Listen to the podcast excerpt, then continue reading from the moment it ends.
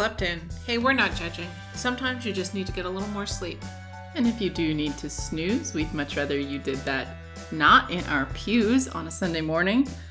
Uh, you can always catch up with the sermon later right here on the Sunday Morning Sleep In podcast. You're still going to miss out because, you know, coming to church is a lot of fun. You get to see people you know and love and who know and love you. You get to meet new people and uh, you get to see adorable children. And sometimes you even have really good snacks after church. Sometimes. If we can't give you all of that, but we will give you what we can. I'm Kris Marshall, And I'm Susan Foster. and we are United Methodist pastors in Reno, Nevada. We're not theological experts, we are not homiletical harbingers of a brand new age. We're your average pastors helping our congregations think through life's big questions every week. We started this podcast so that if you're away from home or have to work or maybe you're catching up with your Netflix, maybe just sleeping in, you can keep up with some of the ideas floating around the church. Every episode is a conversational version of a sermon one of us gave on Sunday. So, whatever day it is when you're listening to this, we ask that you would receive it with an open mind and an open heart. A quick note we expect you to think for yourself. You don't have to agree with everything we say. In fact, we encourage you to question, to disagree, and to figure out what you think. In the midst of all of that, we hope that you will experience the mysterious, loving force in the world we know as God moving in your life as you consider this. So, Susan, how many Christmas stories are there in the Bible? Ah. well, do you consider John an actual story? Well, you you tell me what you think. Your criteria. Well, how many Christmas stories are there in the Bible? I mean, what what? Uh, there's there's the one with the with with shepherds and without sh- kings, and then there's the one without shepherds and with kings. Mm-hmm. So technically, what three? So, uh, are you counting John? I'm gonna count John. All right. So, there's three Christmas stories in the Bible. I'll go with that. Okay. I'll go with that. Uh, we're gonna talk about the book that doesn't start with the baby in the manger Of course. or the, you know, gnosis of God Right. showing up, the logos of The God in the world. showing up. Yes. Uh, we're talking about the book of Mark. So in the book of Mark, Christmas starts uh, off camera, if you will. Mhm. It's off the page. Off scene. It's a closed door scene. And so uh, what you start with is Jesus and John the Baptist as adults. Right. And so it really starts with this wild man screaming in the universe. Right. and With- out in the in, wilderness. In a crazy outfit. Yeah, he's with wearing a weird outfit. hair and a I mean, he's even he's not he's not he's not even vegan. He's like something else. He's eating locusts and honey. He's probably Levite. Is Right. probably what he is, which is Right. kind of an extreme ascetic kind of priest, Mhm. monk kind of thing Yep. uh, out in the wilderness. And uh, he was preaching and telling people to change their lives. And in the book of Mark, they connect him with the prophet Isaiah, which is the scripture that we read last week. Mhm. And Isaiah says, Watch closely. I'm sending my preacher ahead of you. He will make the road smooth for you, thunder in the desert. Prepare for God's arrival. Make the road smooth and straight. And so uh, there, these communities of Right. Jesus followers after Jesus has died Mhm. are saying that that passage of Isaiah is talking about John the Baptist, Baptist. who got here to help people get in the right mindset Mhm. to be able to pay attention when Jesus landed on the scene. Right. So so here we are. We we experienced both of these things, and so they let us connect them with what Isaiah said. Yeah, so we think that this is how we're interpreting Isaiah. And so John shows up and he's telling people repent, which has sort of two different meanings we've talked about before. One means rethink, Mm-hmm. so reconsider the decisions you're making. Mm-hmm. And one of them means come home, Mm-hmm. uh, which is sort of more the Hebrew Yeah. meaning of the word to come back to who you are, to come back to who God created you to be, with the idea that you were created to be good, and we think that Mhm. you're good. And if if you're out of line with who you think that is, then maybe just come home. You Yeah. know, come back to who you are. And so, uh, so those two ideas. But John's out in the in the desert, and people are responding to what he's doing. And the idea is that John lets them know over and over again. And one of my commentaries says this is bad PR as for an executive starting a religious movement. This is bad PR to say I'm not the real deal. I'm not the real deal. The real deal's about to get here. Right. I'm just getting the, the way ready for the real deal. mm-hmm. But what's funny to me is that when you follow the story of this tradition of faith Mm-hmm. that has morphed and split and gone in many different directions, Right. you find that along the way there's a lot of people who are who are the thing that the person ahead of them was talking about Mm-hmm. who still say I'm but wait, a- there's something else coming. But wait, there's something else coming. coming, right. And so there's Isaiah who says, but wait, there's something else coming. coming. And then there's John who says, but wait, there's something else coming. Mm-hmm. And then Jesus comes along and says, but wait, I'm going to send my advocate to you. and there's something right. else coming. And so there's they're always pointing ahead to the next thing and the next Right. thing and the next thing. And nobody is really willing to say, by the way, I'm the real deal. right. I'm I'm the And, thing and you in have been fact, in our for. in our in our modern skepticism, if somebody said to me, "I'm the real deal," I'd be like, "Uh huh, Uh-huh. sure, uh-huh. Right. Well, I mean, there is a guy who claims to be Jesus Christ who's living in Florida right now, but there's a lot of strange things happening in Florida, Florida. so we tend to dismiss him. yeah, In any case, uh, Mark starts out with this wild man in the desert, and this is the comfortable Christmas story. Before you get to the manger in Mark, you have to wrestle with the wild man in the desert. yeah, And so, this for me is sort of a continuing theme from last week around God's miracles. So, like, we sort of think of the incarnation, God showing up in the world hmm uh, as a miracle, that God's miracles are never as important as God's covenant covenant, right? because this promise that God has of sort of being our coach and our mentor and helping us to be the people that we ask God to make us be. Uh, that, that this idea is, is what shapes us a lot more than right. Then you know then parting the- of a red sea well, or stones turning to bread or anything else stones turning to bread, or a baby actually in the manger. or a baby in the manger, right? And so John is once again saying, "Come back home to who you are supposed to be. Come back home to this covenant idea." Uh, and Jesus comes along and continues to to get people into that frame of mind and into the, those habits. But the thing that Isaiah prophesies is going to happen is that he says, "Prepare for God's arrival, make the road smooth and straight." And prepare is a very future, Mm-hmm. uh, futuristic word. Okay, Something else is going to happen later. Right. But make the road straight is a present tense verb. Mhm. So this is the the work before you is to make the road straight. You have to start now in order for the next thing to happen. Right. So he's saying, start now. Uh, he is preparing the way. And so for Advent, uh, we talk a lot about preparation, preparing, anticipating, Right. but preparing now the way, making those connections that where righteousness and peace kiss, as yeah. you said in your last podcast, right. creating those spaces so that something else can happen later as well.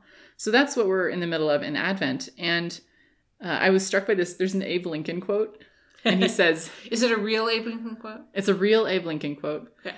I know. Uh, probably is my fa- my new favorite thing to do is to impose quotes from random people on top of sepia images of historical figures and then attribute it to the historical figure, comma probably. like Albert Einstein probably said this. He didn't, but Right. but it's more funny to think of it that way. Anyway, this is a real Abe Lincoln quote, and the real Abe Lincoln quote is: "If you give me six hours to cut down a tree, mm-hmm. I will spend the first four sharpening the axe." Right. And I think that's just beautiful. You know, right. like right. why why spend that much time hacking away with the dull axe if you could prepare and make it faster? Right. And I think this is one of the things that is most easily missed in discipleship for us because we have this immediate gratification culture Mm. that says and and there's a there's actually a notion If of I do it- theology of ideology that like we pray for it it happens or we you know we do our thing and then it happens you know like there's a cause and effect Mm, and it's trackable. and it's trackable And immediate. and immediate and that's not how god's time or planning or vision works It's like get ready, get ready, get, Get ready, ready, get, get ready, ready, and get when ready. you least expect, expect it. it Gosh, when you least expect it. My dad and I used to say that to each other all the time. When I was a little kid, I would forget and like flush the toilet when he was in the shower, which Uh-huh. in our home at the time would mean that the shower would become Yeah. scalding hot, Hot. or freezing, Freezing cold, cold. or something. But it would it would it was not good not good for pop and so he would he would scream and we'd hear him in the back room screaming and we'd go uh-oh and then he'd come out and you know he'd he'd either his hair would still be wet and his mustache would be dripping and he would look at us and he would say who was it and we would sheepishly admit to who it was and he would say when you least expect, Expect it. it. like Yeah, he's yeah. coming for you when you least expect yeah, it yeah yeah uh not that god is threatening us but no but it, in that that notion of that we it, it, and it comes back to our control right like that we think we have it all figured out mhm. and we can we can predict what God is about and how God's going to work and Well, God that, that God's going to do it in our Now I'm thinking about that toilet flushing story, and I'm like, no, that's exactly right, though, because whatever you're doing is preparing for something. mm-hmm, You are setting up the system that's going to work mm-hmm, the way the system was designed to work. And so if you're working in a way that's thoughtless and causes harm, mm-hmm. then what will probably happen is retribution, not necessarily from God, but certainly from uh, the people around you. And so if you are doing things that are loving and kind and thoughtful, you are creating the space for something better to be built yes than you know, Yeah, retribution definitely. and constant anxiety and fear. In any case, none of that was in the sermon on Sunday. Um, I talked a little bit about one of the building projects here in town that's been uh, a huge pain in Oh, the neck man. for everybody who's lived here. They've had this huge uh, road expansion project, Yeah, and it's yeah. taken. There was 18 months of construction. Now it's mostly done. Actually, they sent out the cards telling us they're done. They're done, done. Yeah, my mom got a card that There's- said they're, they're that they finished two weeks early or something. Okay, well the cones are still out, so they should probably take those down. But I, I think there's other little things that they're doing, and yeah, but it's but the big the big the construction. big is done. project was done. So Yeah, so we spent 18 and I'm months. very familiar with this because it's between me and my mom. It's between you and your mom, so you do it all the time. This huge construction project, 18 months of construction, and everybody kind of rolls their eyes and goes, ah, you know, Mhm. going out that road. Um, and I said, well, bef- before they did that, they had to use eminent domain and take over some land on either side of the road to make it to make it wider, and that took s- at least a year. And Mhm. before that, they had to do all of the meetings, the open public hearings, Mhm. and they had to advertise those before they could have them. And so Mhm. that's another six months or a year. And then somebody had to go, oh my gosh, the population out north is really growing a lot. We should probably have broader roads because if there's a fire, there's no way out. Right. And everybody will be stuck in traffic and and that will be a tragedy. So so probably 10 or 15 years ago, somebody said, you know, we should expand this road. Yeah, And it took that long to do Mhm. 18 months of work, right. which has made, would you say, a significant impact, Susan, on your commute to your mother's? No. No. because I think because because 15 years ago, I don't think they realized exactly how exactly how much growth they there. was going to have. So Yeah, because because even the facility my mom lives in wasn't there 15 years ago. right, exactly, and so it So. continues to grow, but it it has gotten a little better. It Instead definitely of, is a little better. instead of an hour to get from the freeway out to Spanish Springs, it maybe takes fifteen minutes instead. yeah, yeah. Well, especially like like there was an accident the other day, and you Mhm. begin to realize just how many people travel that road, Yeah, and how like, quickly they travel that road. and how quickly they travel that road, and how easily it is to back up a long ways. So, So it takes a lot, a lot, a lot of preparation to make Yeah. a little impact sometimes. And so, Yeah. uh, as Christians, as people of faith, our goal is to long for the impact enough that they're, that we're willing to do the preparation, Mm, uh, to keep our eyes kind of focused far enough out that we're willing to do the work that we need to do. And so, uh, I talked about what are the ways that we prepare, and I I gave three examples okay. uh, personally, and then sort of on a local, regional le- level, and then on a national level. What are the ways that we prepare? hmm that we make righteousness and peace kiss, so to speak, Okay. so that there is room for God to work. And so, on a personal level, I was sharing about the Rethink Church Mm. Advent Photo a Day series. Uh huh. Um, again, trying to train my people on this because next year is our 150th, and we're going to be Trying to this out with them. people to do this um, Yes. then as well. But the the Advent Photo a Day thing is every day there's a word assigned, and you know what the words are ahead of time, and so you look at the word, and then as you go about your day, you try to pay attention to where you see something in your life that resonates for Mhm. you with that word. You don't have to explain it, No, but you just take a doesn't picture of it an essay. and you post it, Mhm. And you add this hashtag, and then you can see what everybody else is posting. And so if the word is say as it is today, prepare, Uh huh. you post your Prepare. image of what prepare is. And maybe that's maybe you're at work and you're preparing a presentation, or maybe you're at home and you're preparing dinner, or maybe you are decorating your Christmas tree to prepare for the holidays, or whatever. Whatever. Like you are preparing for something. Mhm. Where does prepare show up in your life today? And then you get to see where everybody else is preparing.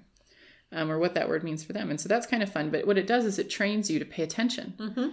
And what you find is if you do this project and you get to the end of the day and you realize, I wasn't paying attention today.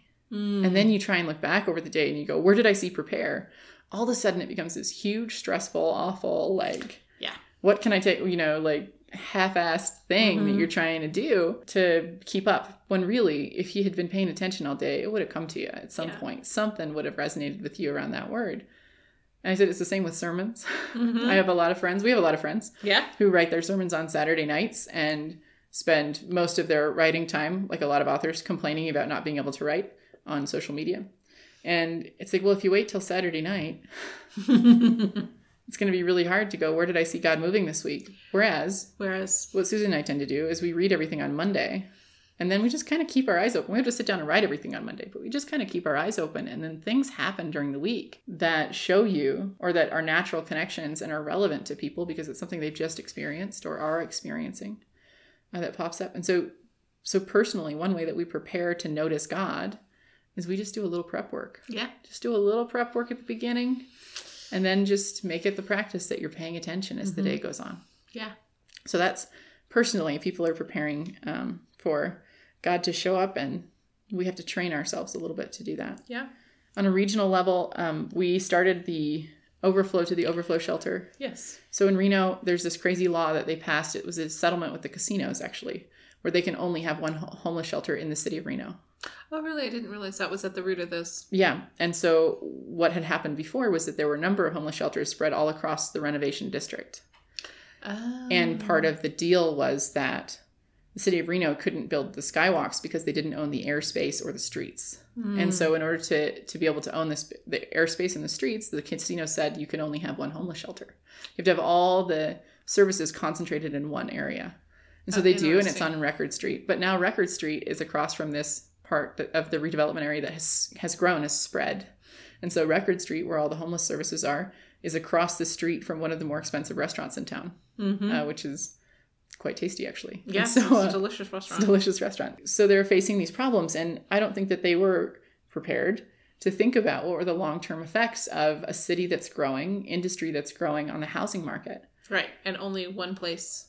We were working in the homeless shelter on Friday night. We took the first shift. The first opening shift Yep. was for Reno First. Yay! Right. Of the overflow overflow that is in a tent. It's in a tent. It's in a heated tent on the back of the property. It was actually like it was very um, it was- Comfortable. huh? Comfortable? I, Temperature they were saying it's more comfortable than the overflow shelter. So I that we meant have a, wise. a shelter. We have an overflow shelter and now the tent, and they were saying it's more comfortable than the overflow Yeah. shelter, Yeah. uh, temperature wise. it is less drafty, Mhm. um, and they're doing more things to make it yeah, even more comfortable. Uh, but working out there was was fine. It wasn't Mm-hmm. Yeah. know, taxing uh, in any way, but it was because everybody had done all this preparation. So they'd done the gathering the volunteers, deciding what training needed to happen, training the volunteers. Mm-hmm. They had figured out the tent. They'd figured out things I hadn't even think, thought about in the tent, despite being raised by a, a So- dad who's Mr.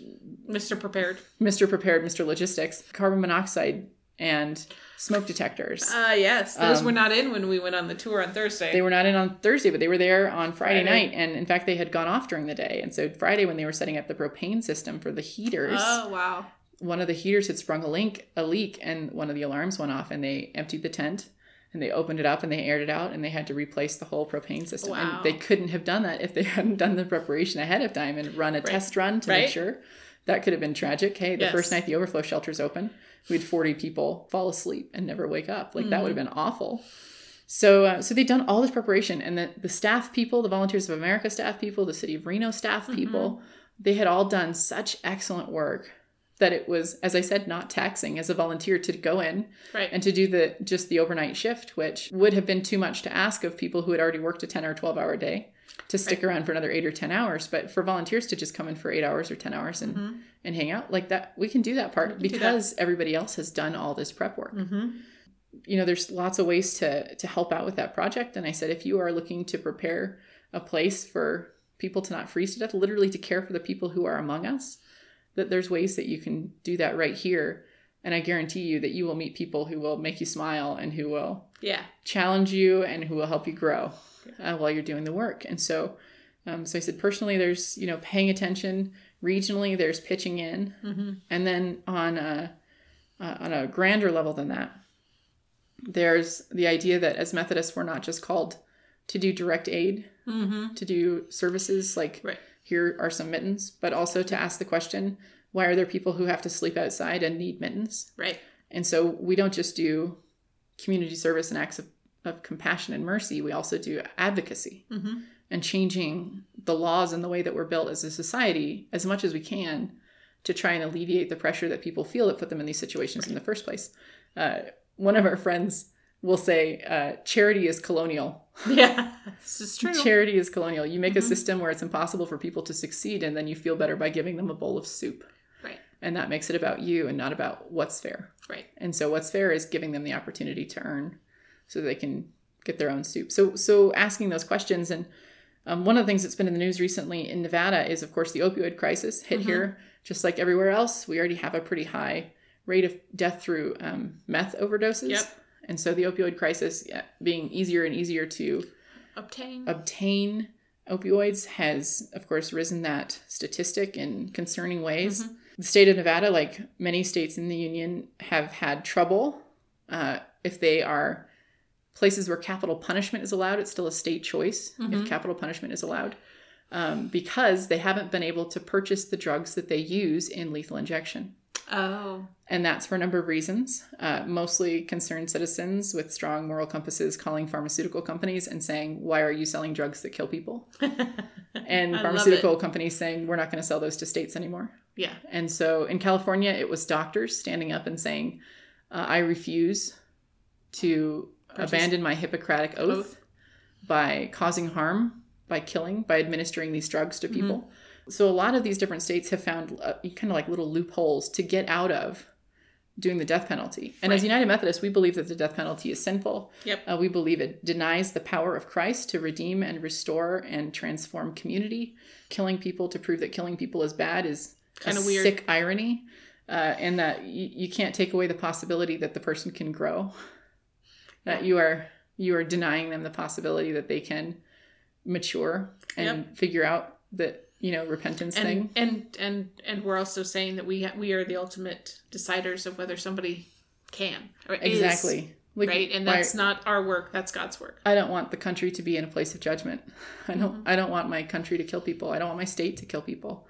Uh, I think it's wrong for all kinds of reasons. And if you don't believe in any of the reasons we're giving you, it's also more expensive than keeping people in prison for life and has no proven impact on lowering crime. right So actually what lowers crime is things Education like and jobs. education and jobs what education a and crazy jobs is idea lower, lowers crime. So I was talking about this, the opioid crisis being so tragic, mm-hmm. and then the death penalty in Nevada having been suspended because they couldn't get their hands on drugs. Well, what they've decided in Nevada and Nebraska is that they will start using fentanyl to execute prisoners. mm. Fentanyl being the primary opioid that is causing the opioid crisis.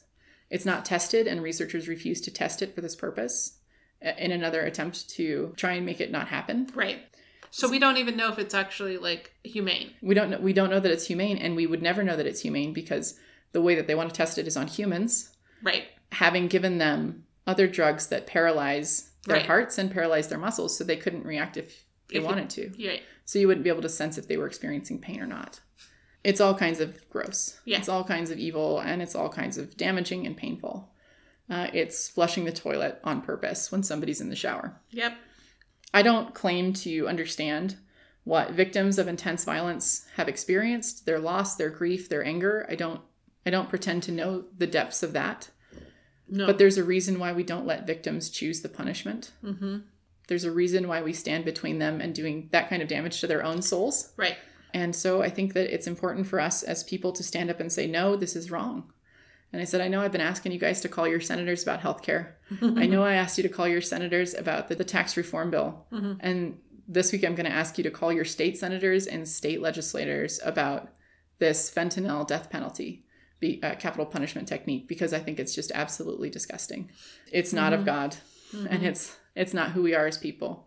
I think if we're serious about preparing the way for God to move, then it means not taking away people's opportunity yeah to be transformed, Yeah. even if what they have done we find absolutely repulsive. right So our job is to do no harm, to do no harm, to remove people from doing harm to others, but not necessarily to do that by doing harm to them. Yeah. So there it is, there personal level, regional level, and Right. on a grander level. How are how are the ways that we are preparing space for God to move, for God to show up in the future and now? Yeah. What are the things that we're doing? And so uh, those are the things that we talked about on Sunday. And the cover quote on the bulletin was from uh, Meister Eckhart. uh-huh He says, God does not work in all hearts alike, but according to the preparation and sensitivity God finds in each. And that may part of our preparation be developing sensitivity to where God's heart is. amen Amen.